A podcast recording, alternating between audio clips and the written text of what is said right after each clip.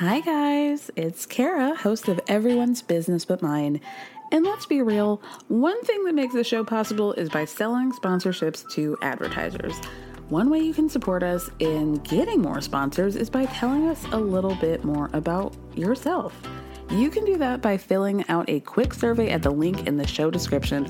Plus, your answers are anonymous. They'll help us learn what you love most about the show and how to make it even better. The questions will ask you about the things that help advertisers understand the audience. It'll only take a few minutes, and it's an easy way to help the show. So you can find the link in the show description. Thank you so much, and stay tuned for the rest of the show. Mom deserves better than a drugstore card. This Mother's Day, surprise her with a truly special personalized card from Moonpig. Add your favorite photos, a heartfelt message, and we'll even mail it for you the same day, all for just $5. From mom to grandma, we have something to celebrate every mom in your life. Every mom deserves a Moonpig card. Get 50% off your first card at Moonpig.com. Moonpig.com.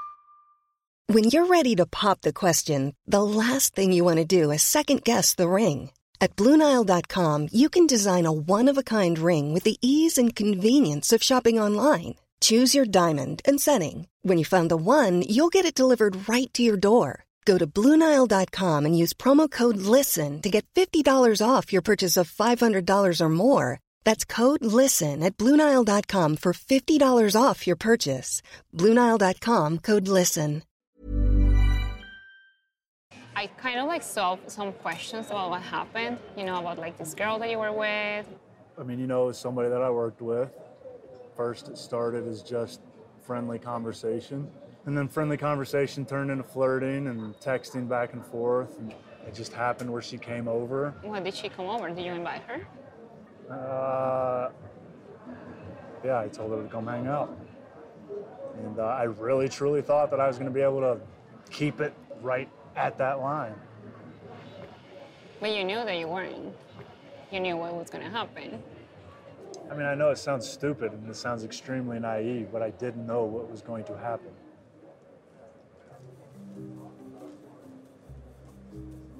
Obviously, that's bull. He knows what he's doing very well. Why would he be looking at other people and, setting dates and all of that just for out of boredom or for fun, if he didn't have an intention of actually doing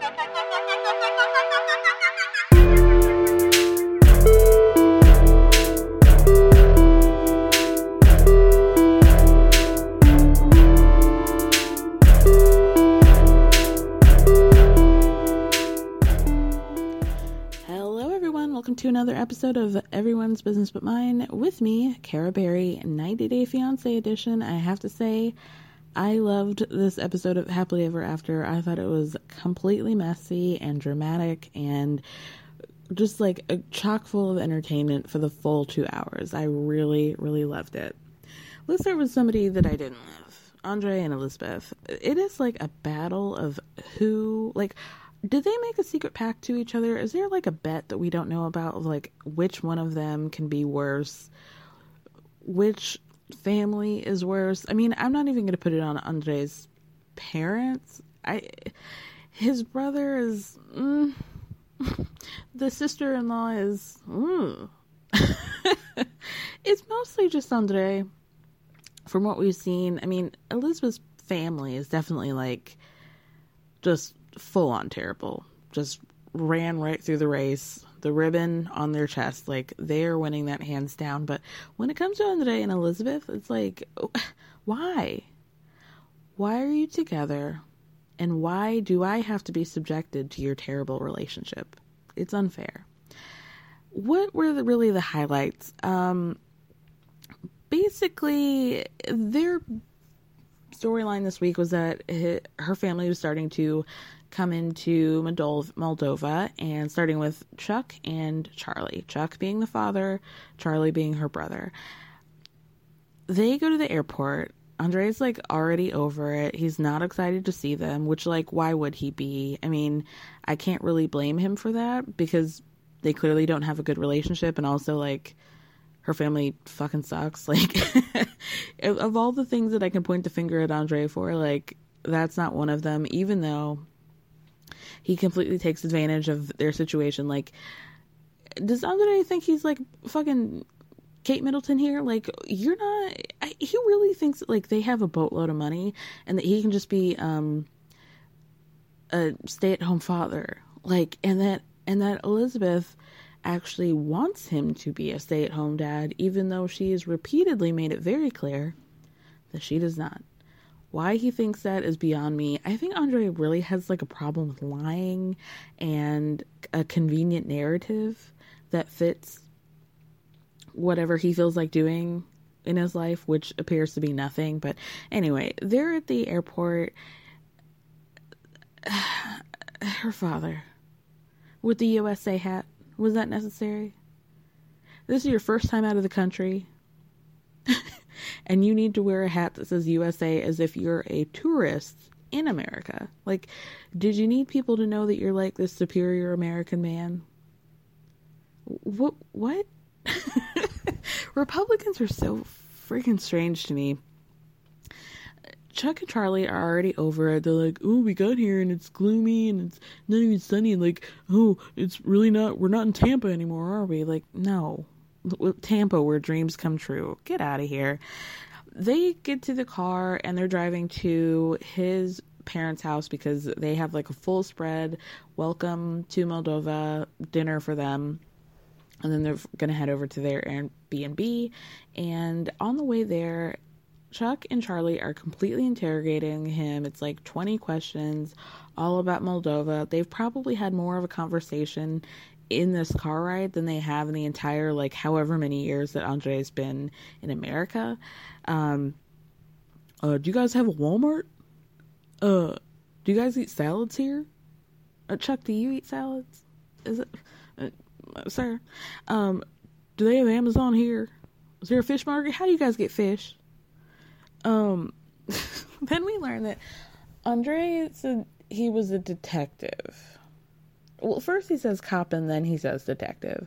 I don't believe either of those descriptions is accurate to whatever he did and the law enforcement in Moldova. Chuck did ask, like, what if you guys get pulled over? What is the protocol?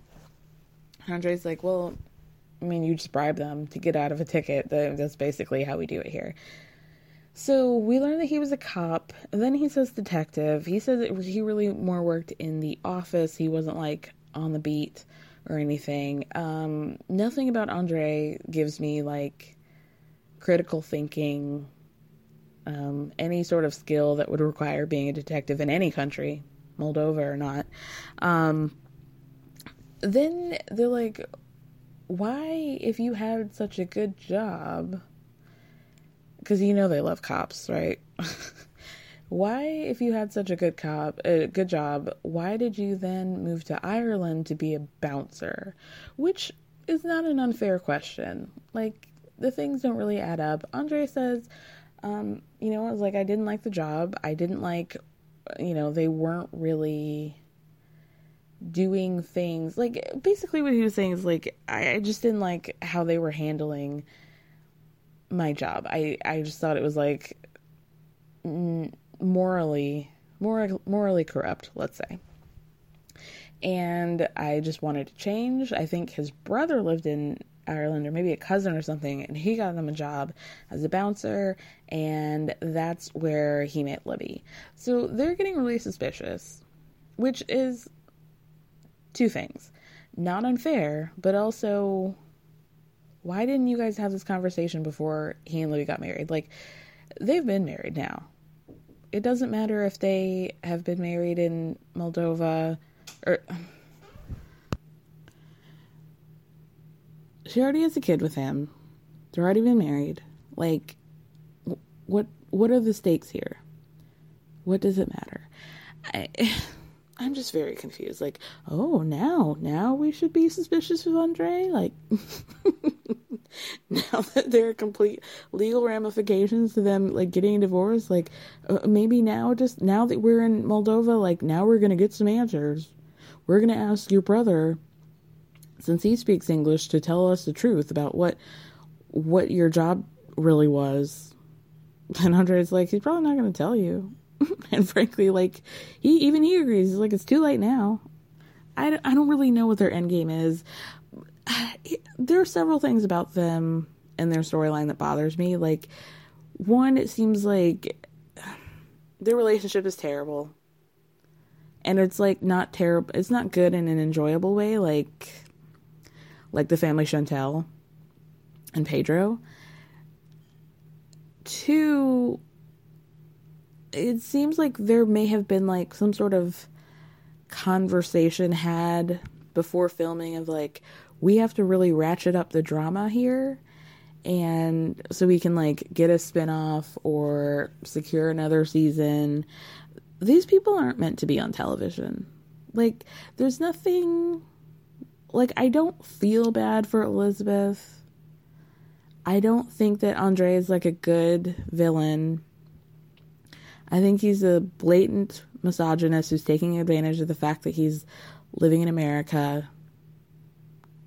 And nothing about them is enjoyable or entertaining to watch. So, TLC, if you hear me... The production team over at 90 Day Fiancé, like, no thank you. I'm good. I'm busy, and I'm full. I don't want any of this. Let's move on to, I guess, Asuelu and Kalani. Asuelu has officially apologized. They go to the playground, and he apologizes to Kalani at the swing set. He probably wanted to be in him, but he refrained. But we learn it's like, I mean, first of all, we know that his apology is not pure, we'll say. Like, there's always something behind it. And I understand that he is homesick and really wants to go to Samoa, and good on you for explaining, like, I mean, good on you is not fair. It's not cool to be like, I acted like a complete dick because I wanted to go to Samoa and didn't get my way, and so I called you a bitch. Like, that's not fair. But I guess fine for admitting that, I guess. But, like, also it's like, you're only apologizing because your father-in-law made it very clear that he would beat your ass completely, and he would absolutely put hands on you if you did not apologize to his daughter. And two, I was just wondering if maybe we, since we can't go to Samoa, like, maybe we can go to Washington because my mom just happens to be there, and I have two half sisters, and even though I really don't have any sort of relationship with them, like, I just kind of want to go. Okay, fine.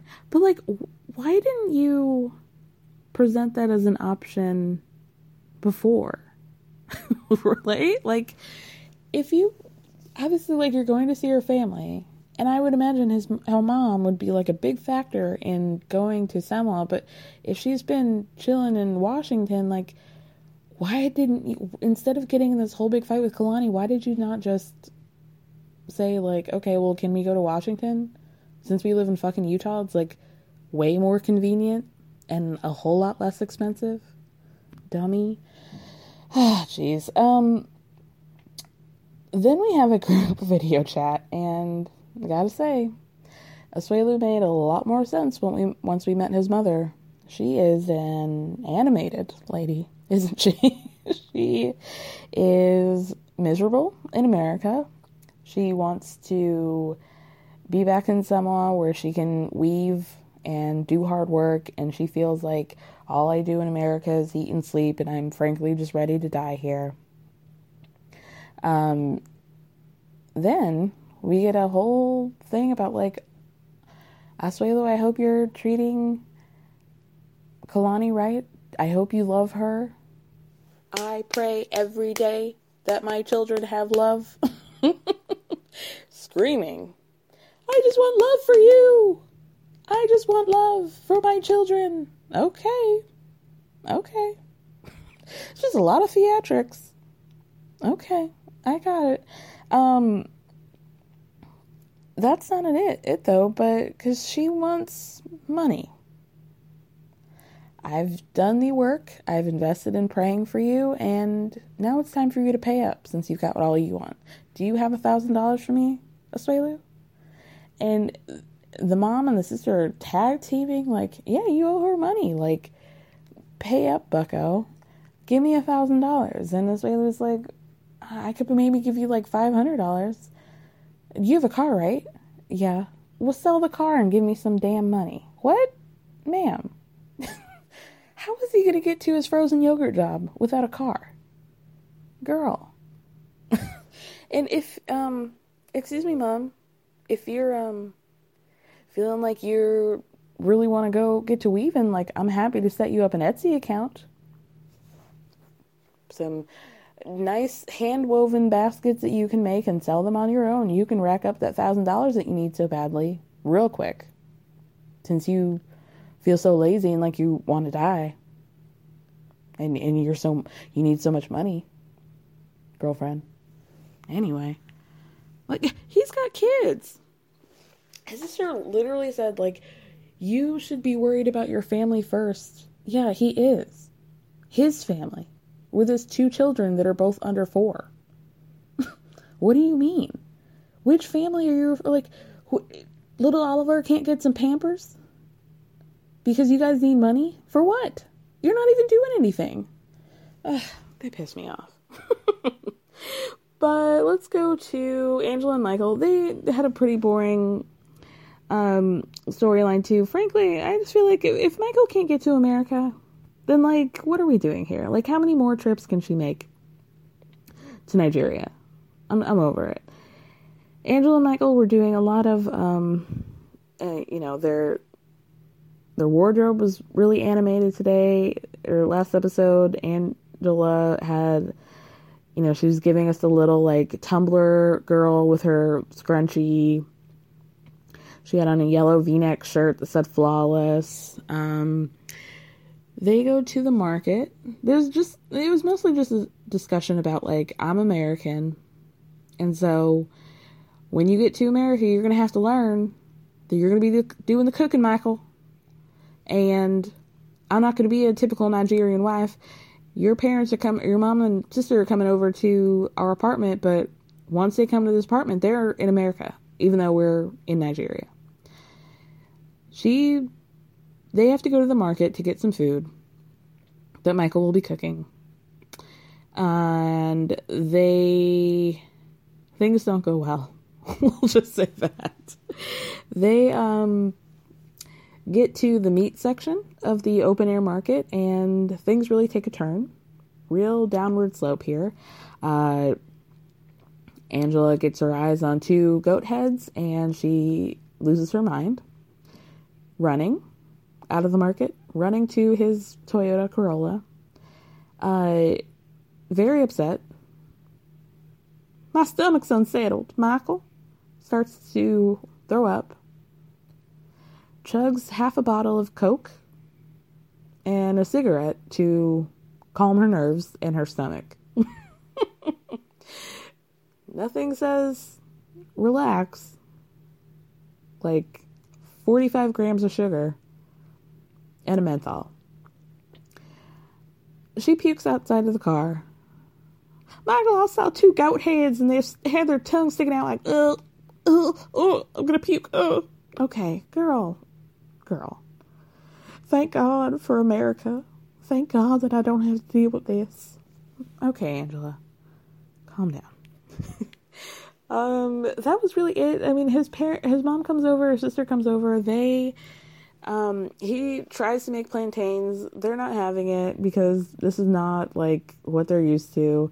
Fortunately for everybody, Angela ordered some pizza, and his mom's never had it, but she was loving it, loving her life in that supreme pizza. Let's end on Colt and Larissa.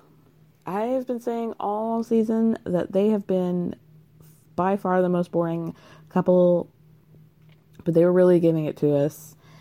Wow. So we're in Brazil. Colt is there with Debbie and Jess.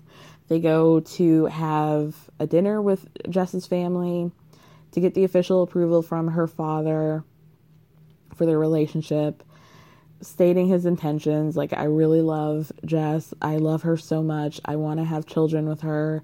I have the purest of intentions.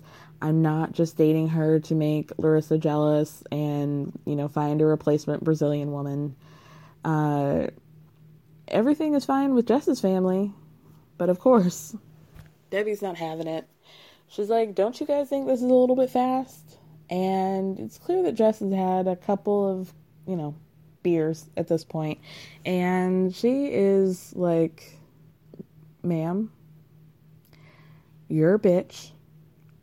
I don't need an American citizenship. I don't want it.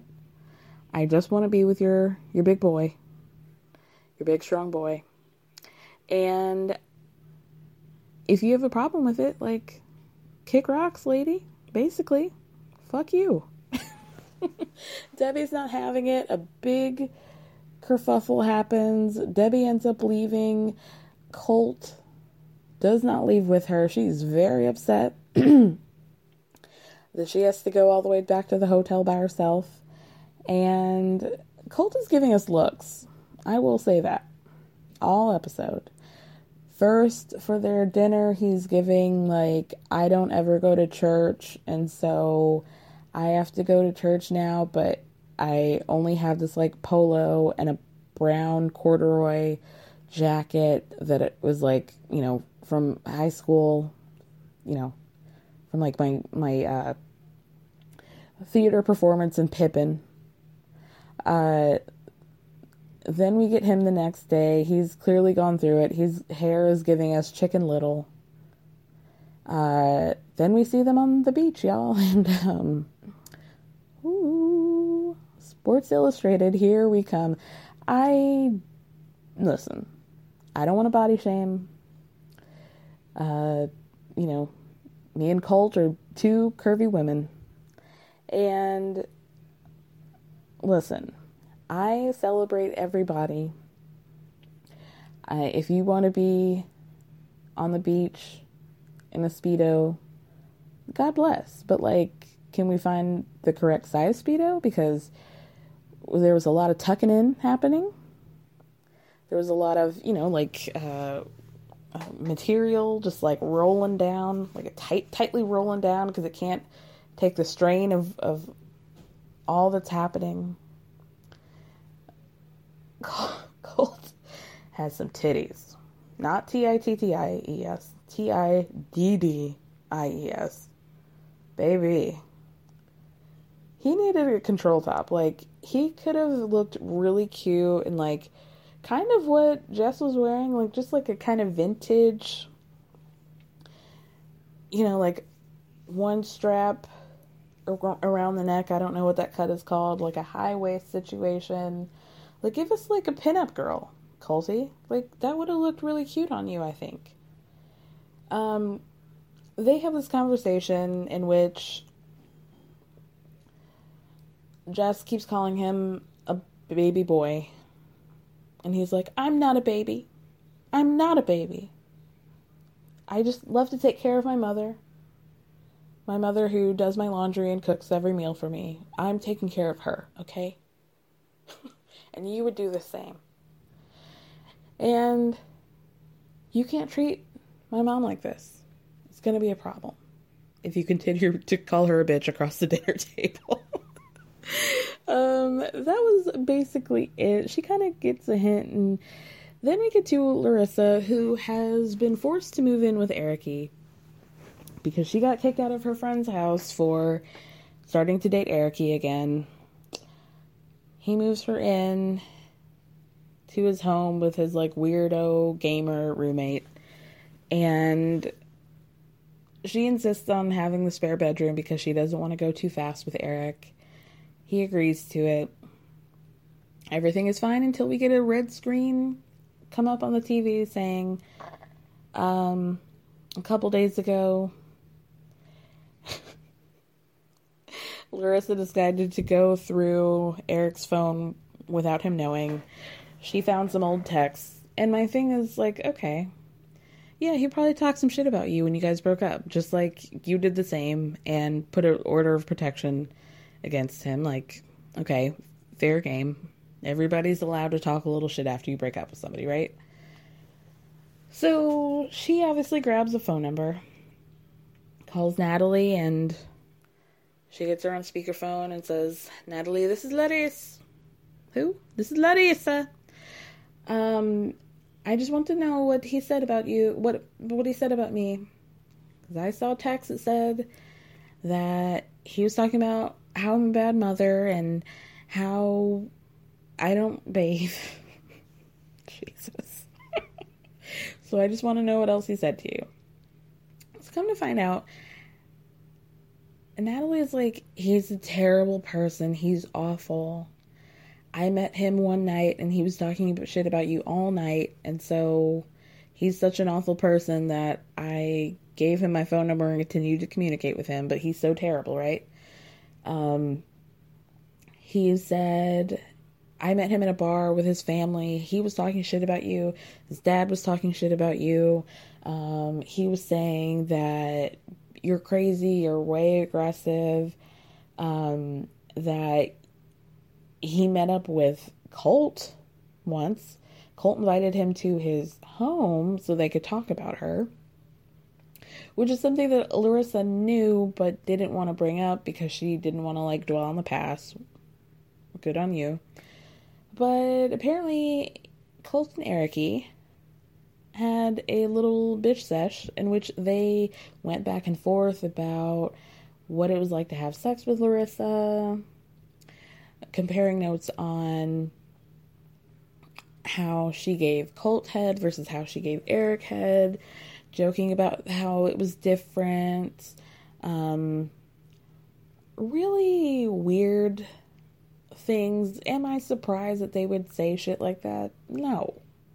Not at all.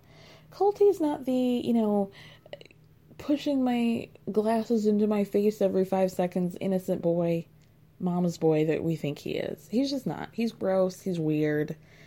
And to act like Larissa's, like, the outright villain in their relationship is wrong. And it's just, like, factually incorrect. Like, he's a weirdo. Debbie's a weirdo.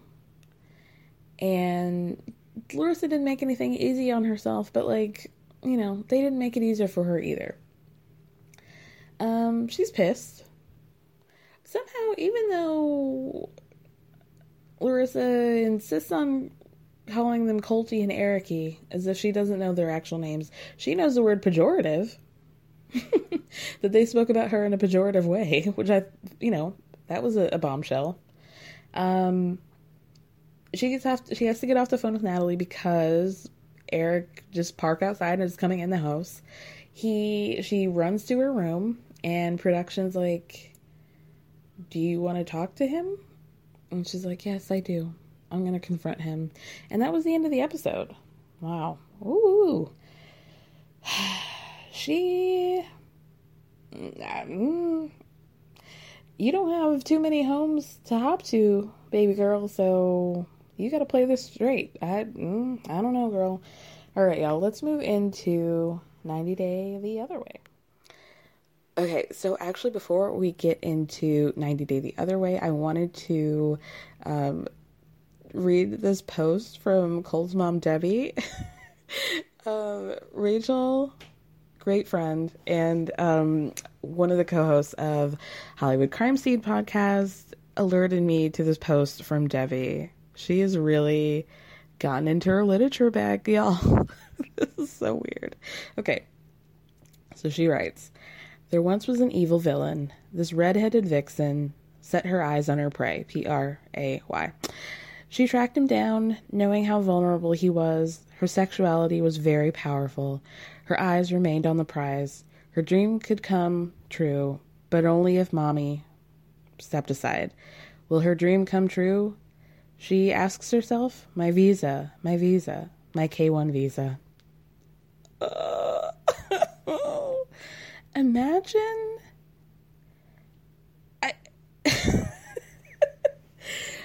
Imagine writing that about the woman that your son is dating.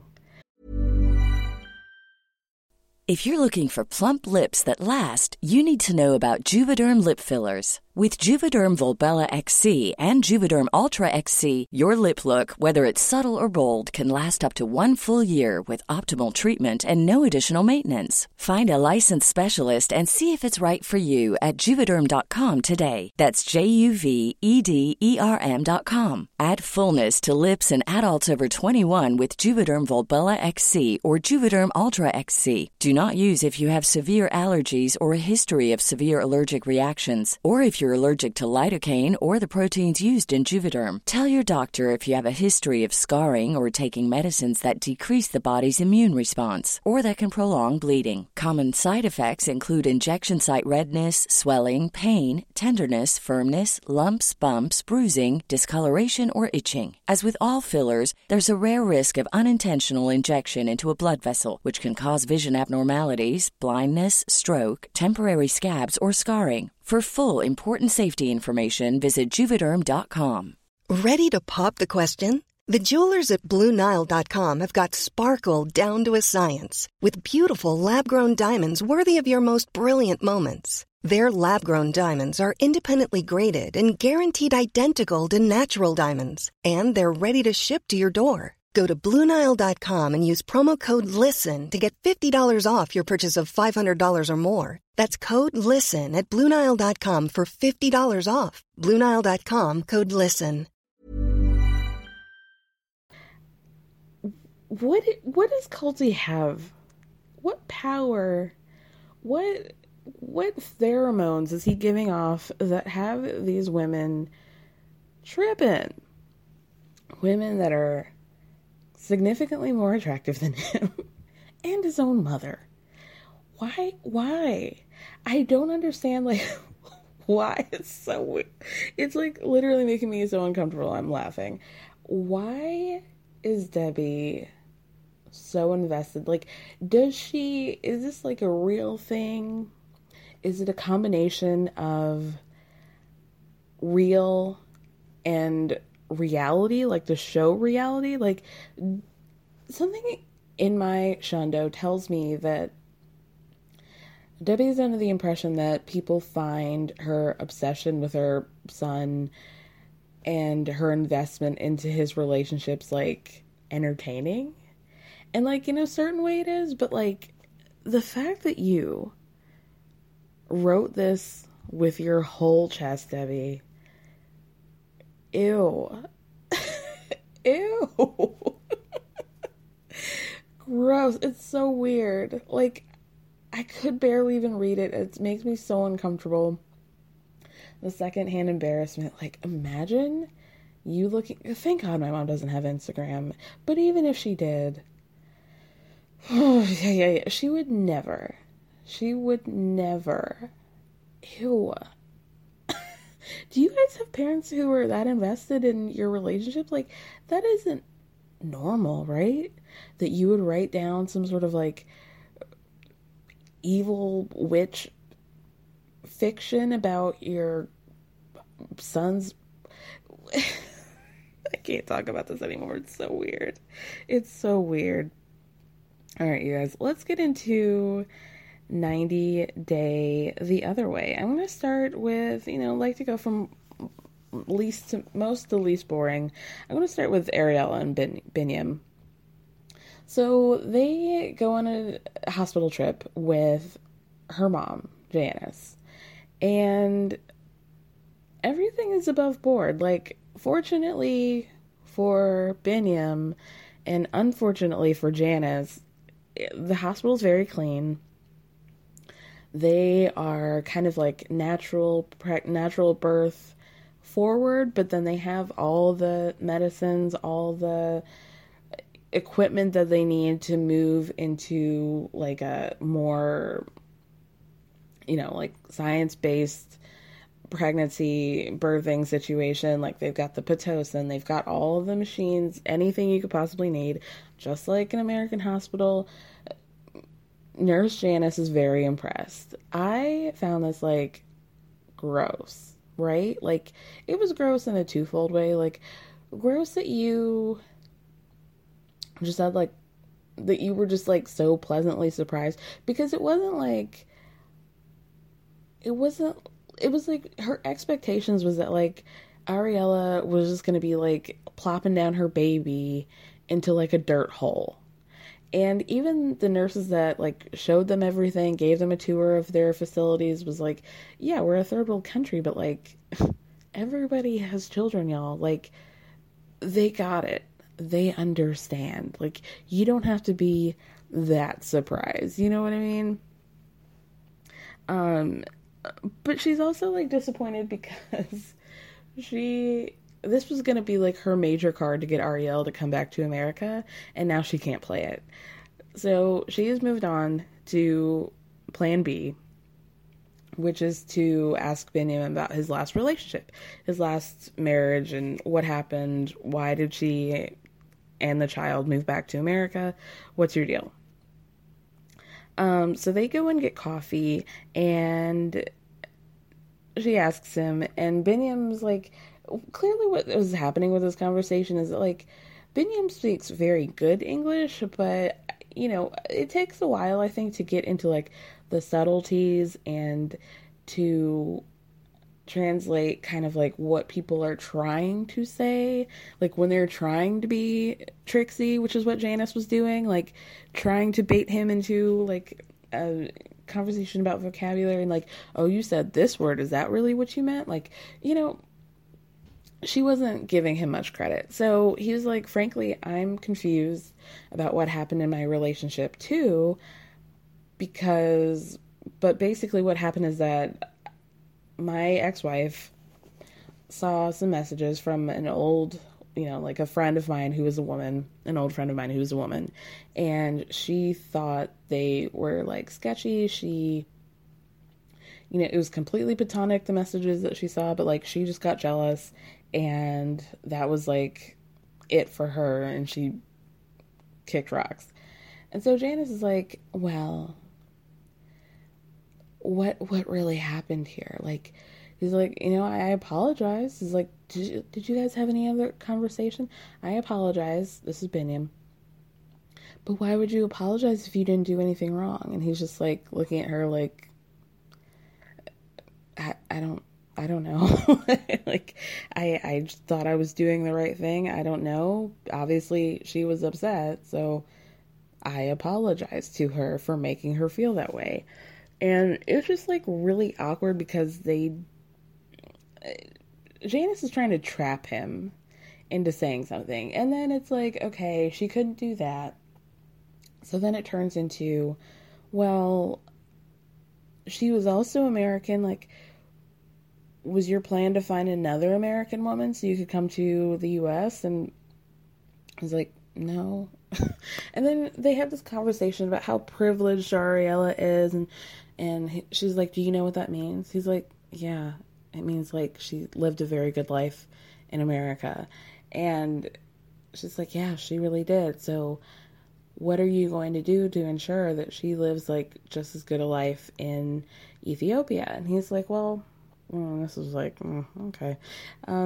I am doing my dancing. I'm a really good dancer. That's, you know, starting to, you know, like, evolve a little bit in terms of my career. And I'm hoping to also be a singer. And I'm hoping to be very successful from being those two things.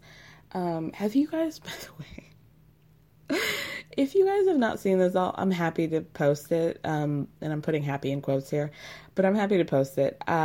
If you guys have not seen the wedding video with Binyam and his first wife, it looks like they got married in America, and she also was like, if Ariella is privileged coming from, like, a doctor father and a nurse mom, like, this lady seems very, even, like, way more privileged than Ariella and her family. Like, I think that they had, like, polls with the government to try and get him to America, like, with the state to try and get him there, and, like, I don't know, for whatever reason, it didn't end up working out, but their wedding video, like, if Debbie's short story was weird, like,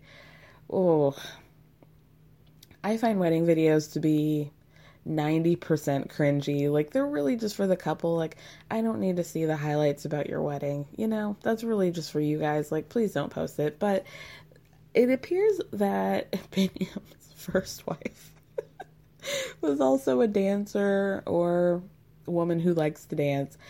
Most of their wedding video is, like, you know, typical. They're like, you know, there's some sort of, like, indie acoustic guitar playing with a woman singing in the background, and they're getting ready, and then you see the video, the guys taking the pictures and the women taking the pictures, and the guy's putting his cufflinks in, and the mom's hugging the daughter, and the dad's crying, and then they see each other down the aisle. But okay, most of their video was from their reception, in which they do some kind of interpretive dance that is equal parts embarrassing and sexual.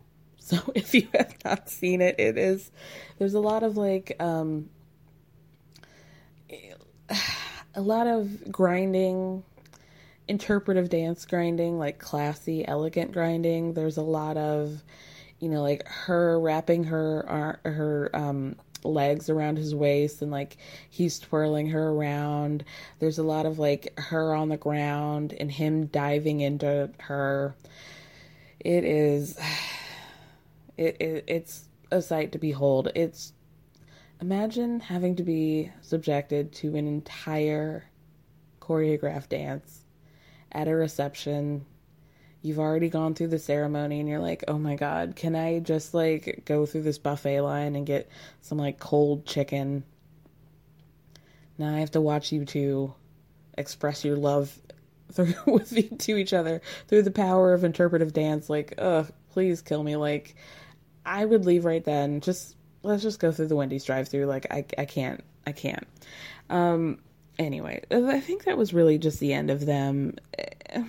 You know, Ariella's mom is just, you know, her main goal is to get her daughter away from Binyam and out of Ethiopia.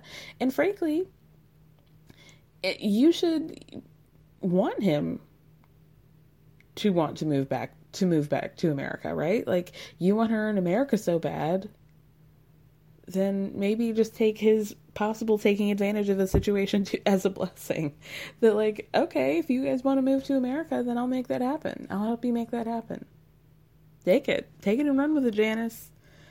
Oh, Lord. Armando and Kenny, really not much to talk about with them. They're still walking around their new town, and basically their storyline is just about public displays of affection. Like, Kenny wants to hold hands. He wants, you know, he says, like, I would kiss you right now if I could. Armando's clearly very uncomfortable with it, but it seems like he feels guilt about it, but then it also seems like they've had this conversation before. Like,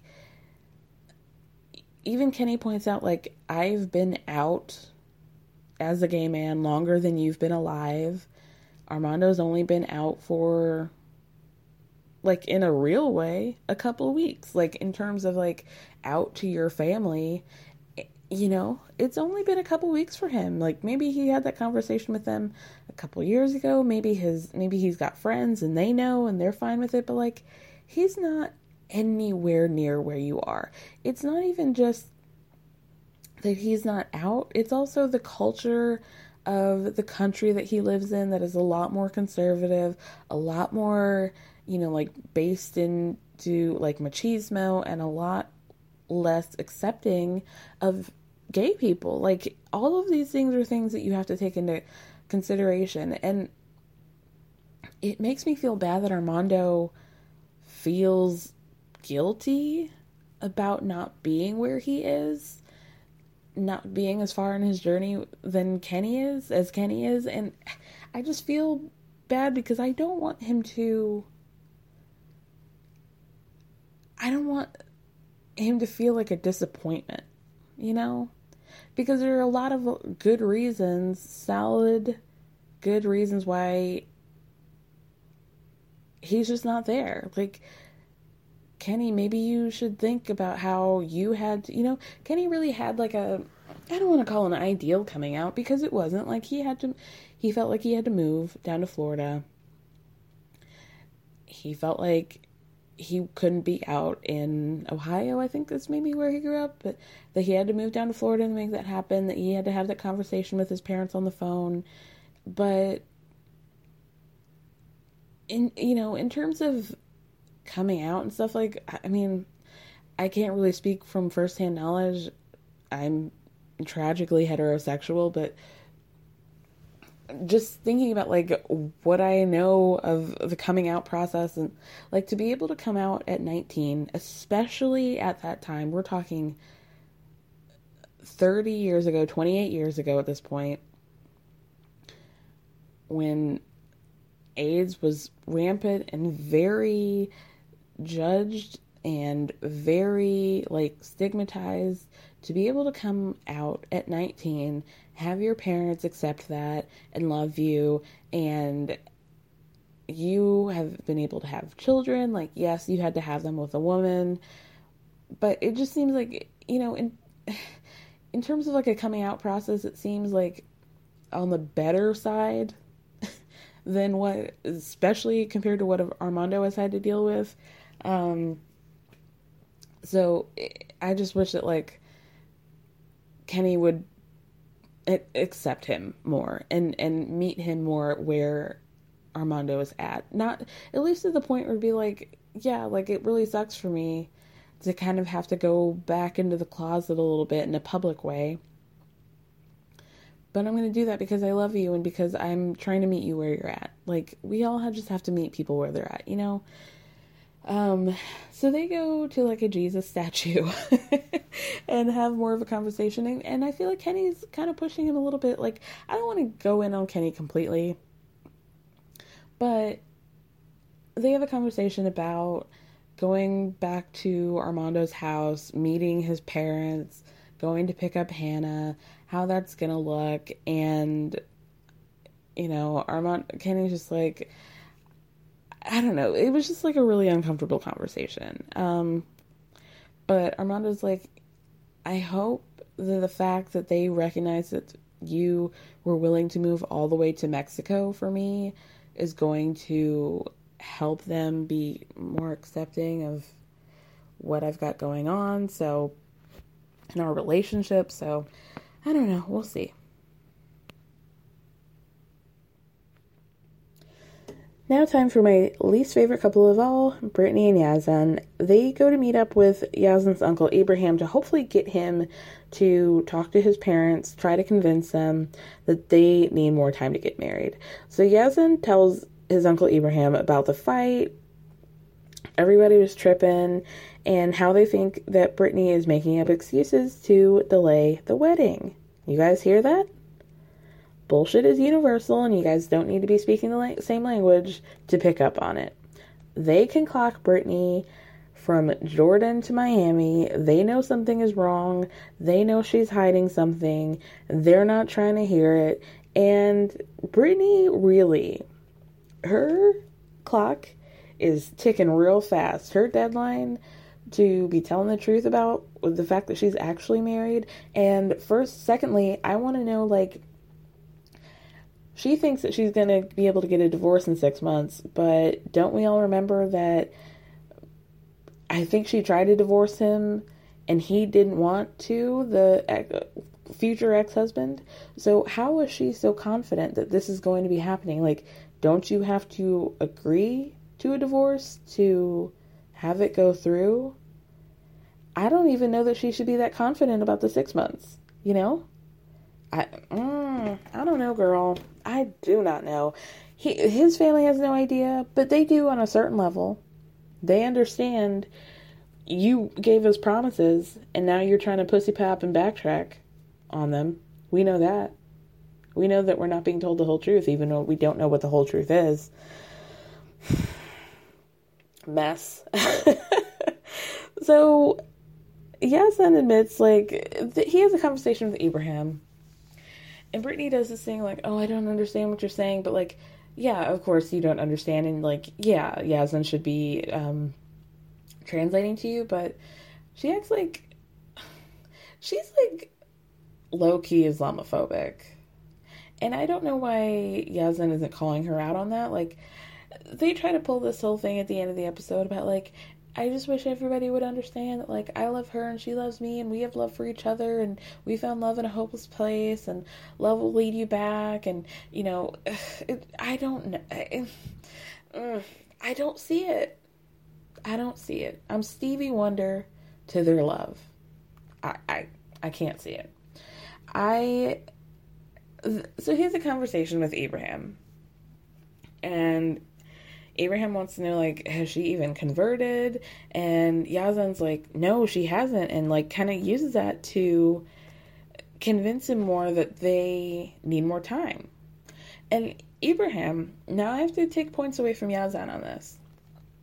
Abraham says, it is haram for us to try to force somebody to convert to Islam. Like, we don't do that. That is absolutely their choice. It is a consensual thing that you have to do. That is a choice that you have to make, that Brittany would have to make to convert. However, if that's something that she wants to do, she's going to have to be making a lot of changes. You can't be twerking next to a dirt bike in Jordan. And he kind of confirmed what I had been thinking the whole time, is that, like, yes, Islam is a more conservative religion than the no religion that Brittany has, but it's also a family thing, that Yazan's family is just, like, conservative in their own regard, right? Abraham's like, I know your dad. He's really, you know, like, he likes to keep it tight. And so Brittany's going to have to make a lot of changes, but that's the decision that she's going to have to make. It's like, she can do whatever she wants because she's not Muslim right now, but things are going to have to change. So Yazan, I noticed, and I don't know if they took it out in editing, if they were trying to be tricksy with us or not, but we did not see Yazan tell her that she did not have to convert.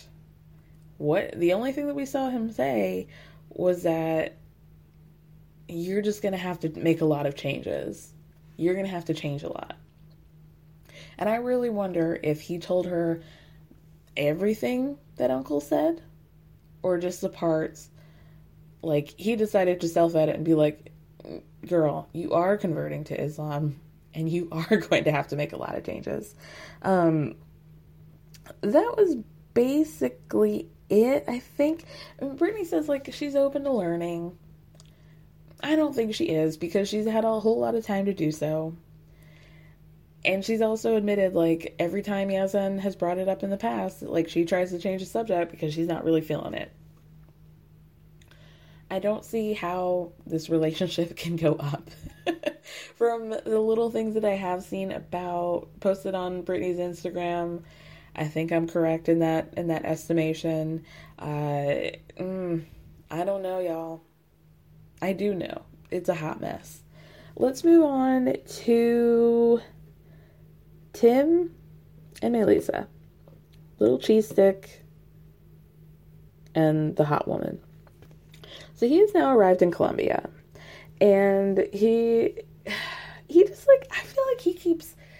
I go through the Facebook groups, you guys, and no shade to her, no shade to this therapist who said that she feels like Tim has done the work and that Melissa needs to be more forgiving of him. Hard disagree on this side of the fence. Everything that Melissa says makes 100% sense to me, so let's get into it. First, little Colby Jack starts by saying, oh, usually when we go have our meetups at the airport and, like, I'm coming or she's coming, like, she's usually running into my arms and kissing me, and it's like this great dramatic romantic comedy situation, and I'm just nervous that she's not going to do that this time, blah blah blah. She brought her dogs and the meetup was fine. Perfectly romantic. They kiss, they hug. No, she didn't, like, run up to him and, like, jump in his arms, but, like, who gives a shit? Doesn't matter. Is it really an indicator of your relationship? Melissa did clock in a little bit and was like, you know what? He has gained a little weight.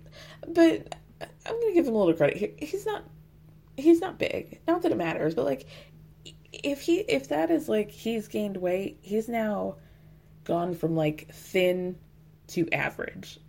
Like, it's not like a crazy situation here.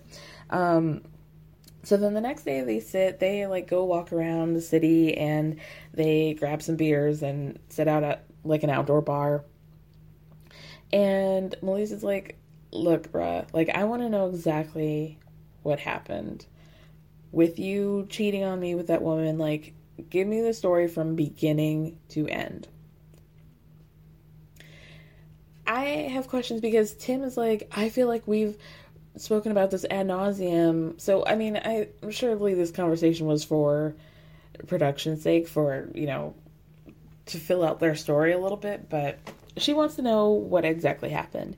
And he said, you know, it was with a coworker, which we knew. We started off as friends, totally platonic. The text became flirtatious, and one night she came over. So Melissa's like, okay, did you invite her over, or did she invite herself over? And he was like, no, I invited her over. And then she's like, okay, so when you invited her over, did you think that this was not going to happen? Like, did you honestly think that you guys were just going to, like, kick it with each other and not have it go any further and not have it get physical, especially when you guys have had this history built up of being flirtatious with each other? He was like, no, like, I really thought we were just, like, going to hang out and, like, it was going to be cool. Like, no, you... She's like, no, you didn't. No, you didn't. Like, you knew. You had to know on some level, every level, but I'll just give you credit by saying some level, that y'all were going to do something or that you wanted something to happen.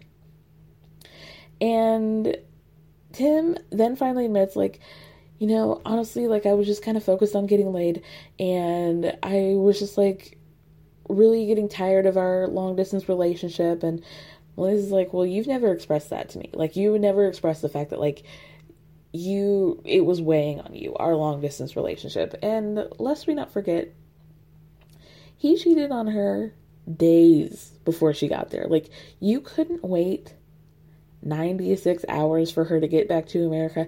You waited until the last possible moment to fuck somebody else, and now you want to blame it on the distance?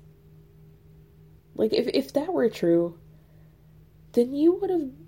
I mean, I don't know what the timeline was of, like, her leaving and then coming back to America, but, like, if you were so tired of the long-distance relationship, you would have cheated on her, like, way before. Not days before her coming back. Like, come on, dude. Come on.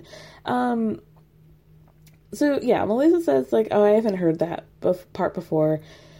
Stinky Cheese Man goes on to say, you know, every time I try to be honest with you about the situation, you broke up with me in the past, so, like, I just stopped really wanting to talk about it. Bruh. Excuse me? Melissa's very smart. We could be friends.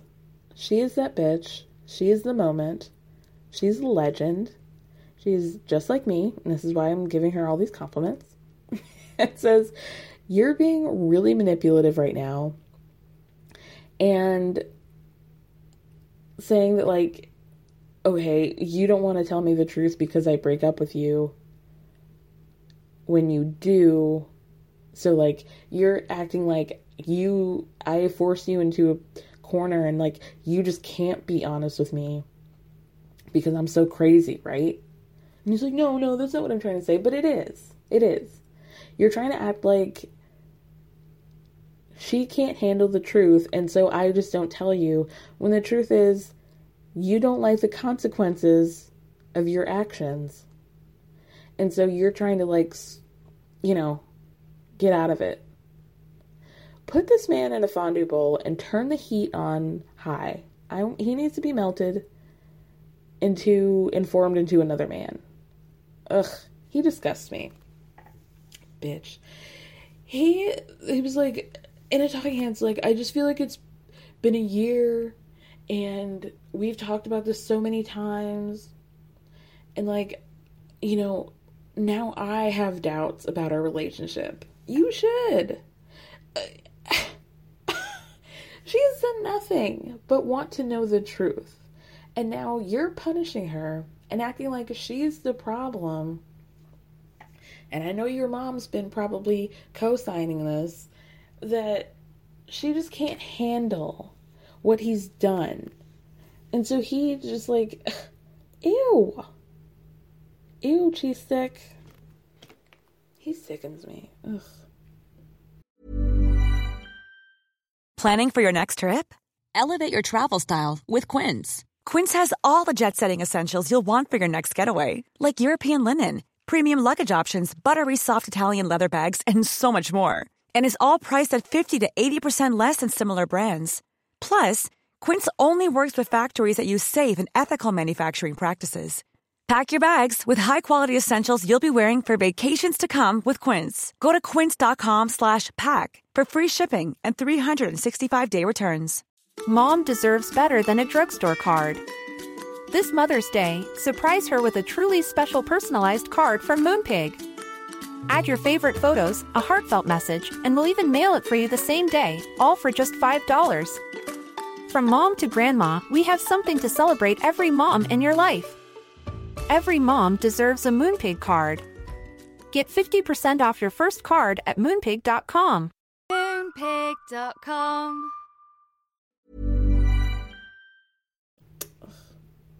Speaking of sickening, let's get to Jihoon and Devin. Oh my god. So Devin and her mom, they have now spent like days away from Jihoon. And Devin is, like, super proud of herself. They go to this, like, open-air market that's, like, looks pretty cool, like a food market. Devin's really proud of herself, like, her ability to navigate Korea with, you know, the limited language skills that she has in the country. Like, I'm just very proud. I can talk to people. I can order things. Like, my language is rudimentary, but I've been getting along just fine without Jihoon. Of course, Drusilla, Princess of Darkness, finds a tub of live squids and is, like, feeling the fuck out of it. She's vibing so hard until she meets something that's even more her speed, a bunch of dead fish. Did you guys see how her eyes lit up when that guy was, like, gutting and beheading those fish? Like, I've never seen that little demon happier. Truly. Thrilled. Like, really at peace with the world and the environment that she was in. Drusilla. Devin's like, whatever my princess wants, she gets. And even if that's like a bag of dead fish, then I'm just going to give it to her. Okay. Like I said, Devin's feeling super confident in her ability to navigate Korea until they stop to eat at a restaurant. The place doesn't have any pictures. Like, it's purely all Korean. So she doesn't know what she's ordering. She's like, can I get some beef with rice? Using that translator, Tamagotchi, that she's got.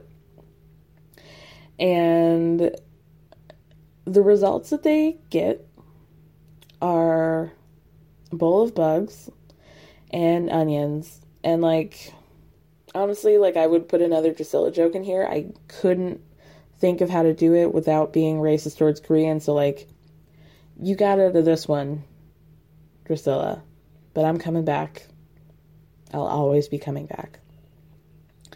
Devin says that she's having a conversation with her mom and says, you know, I'm thinking about coming back to America. Like, I've got a little bit of money left. I'm thinking about using that to move back. And her mom has chilled out quite a bit. And is like, honestly, like, if I were you, we'd be on a plane right now. But, like, you got to do what you got to do, girl. She actually ate the food. She actually is not, like, being completely racist towards everybody, which is something I did not expect. I mean, the bar's in hell, you guys, to be clear. But, like, she managed to jump over that. So good for you. So the final scene for the episode is the big dinner. Devin has made a vow to herself, like, I have, like, 1.5 feet out the door here. I really want to go back home. I think it's going to be the best for me and the kids, but I want to make sure that I have everything clear and that I get all the answers that I want before I leave. And in order for me to do that, I feel like I need to talk to Jihoon's mom. So Devin goes to meet up for dinner with them, Jihoon and his parents. She gets there after them, and she's, like, you know, unpacking the baby. She's got Taeyong. Drusilla and her grandmother are probably, you know, hanging upside down in whatever cave they could find. Jihoon, before Devin walks in, Jihoon's dad is like, he has to go get some waters for them. So he goes and gets some waters, and then Devin, they have, like, a private room to themselves. So he's getting the water. Devin walks in. He walks right past her with a plate of water. Three glasses, not four. I'm not thinking about Devin at all. He walks right past her, does not make any eye contact with her, doesn't say a thing, doesn't try to help her get Taeyong, his son, out to the point where it's clear that, like, his dad is the only one with sense in this family. I think that his mother's hatred of Devin is really clouding her ability to, like, feel any sort of empathy for Devin. And also, she's just, like, an enabler when it comes to Jihoon, like, period. So his dad has to get up and helps her with the baby. And so they sit down to have, like, a final talk. First his dad, when they make eye contact with Devin, when they see her come to the restaurant, he is like, oh, you should stand up, like, to greet her. And his mom's like, shut up. First of all, husband. I think his name was Hongju. Shut up, and I'm not going to stand for this bitch anyway. She didn't call her a bitch, but she may as well have. So they all sit down, and it's awkward. His dad, Hongju, apologizes for not giving any money, not helping with financially with Devin and the kids. Like, we as his parents are apologizing for not helping. And Devin's like, you know, it's not your responsibility. It's completely on Jihoon. You know, you don't have to apologize for that. Like, they're using the translator, and shit keeps getting, like, it keeps going from worse to worser. First of all, it's a situation where it's, like, you kind of have to speak in, like, you can't go into a whole monologue here. You gotta speak in, like, short sentences for it to be able to translate correctly. And it's not even, like, it's a mixture of, like, this translator is saying things that are completely off the wall, like apologizing for birds, but it's also, like, when it's saying things that are, like, kind of correct, it's saying it in the worst possible way that is only making Devin more mad when she hears the translation, because what we see Jihoon saying sounds like he's trying to be really contrite and honest. But, like, what is translated is, like, the most fuckboy bullshit of all time. So they can't communicate correctly. And, like, Jihoon obviously, like, understands more. And his dad even speaks English. They understand more of what she's saying than what she can understand of them. So every time they're talking, it just keeps getting worse. Jihoon at one point asks for one more chance, and the translator says, even if the sun looks out at the bridegroom. So everybody's getting really pissed off, because they really cannot talk to each other. Jihoon's mom is getting pissed and says, why, Jihoon, are you not telling her that the money that you gave me to save was for when she came back? why don't you just tell her that? And Jihoon's like, well, that's not going to be good enough. Like, she's not going to understand. And I think she would understand, and I think she maybe does on some level. Maybe she doesn't, because last episode she was like, you had all this money saved and you didn't give me a dime when I was over in America. But to me, I was like, well, yeah, I mean, he was saving it for when you guys came because you're supposed to be a stay-at-home mom. And unfortunately, every dollar that he would give to you would only make it worse for when you guys were actually living your real life, right? Like, it's a shitty situation, but, like, it makes sense. So Jihoon doesn't want to tell her, like, this money was to be saved for when you came here. And he's, like, they're getting into a fight. Jihoon's family is all getting into a fight. To the point where, like, Jihoon is now pissed off. He turns to Devin and is just, like, screaming in Korean at her. He's obviously got, like, a very aggressive, like, he's, like, coming at her, like, his face is getting all red, he's yelling, very, like, pointed tones being used, and Devin doesn't have any idea of what he's saying. So now she's getting upset, like, why on earth are you yelling at me? I'm not the one who did anything wrong. You're the one who's 100% at fault. And Devin tries to say,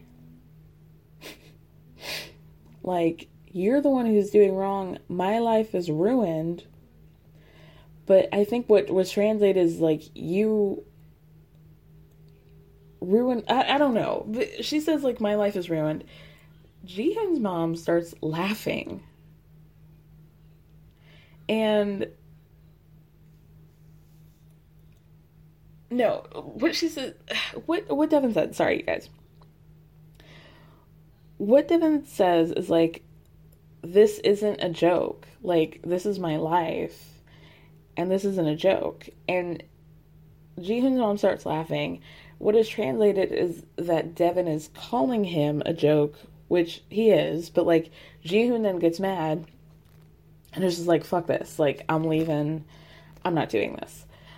And that's really what we see is, like, he stomps off. He, like, walks all the way to the elevator and, like, isn't trying to have this conversation. He gets really pissed off. And that's where it ends. It does not look like things are going to go even any better for them next episode. But we'll see, you guys. Things are really heating up. I'm loving it. And hating it at the same time. All right, you guys. I'll catch you guys next week. Thank you so much for listening. Thank you for speaking.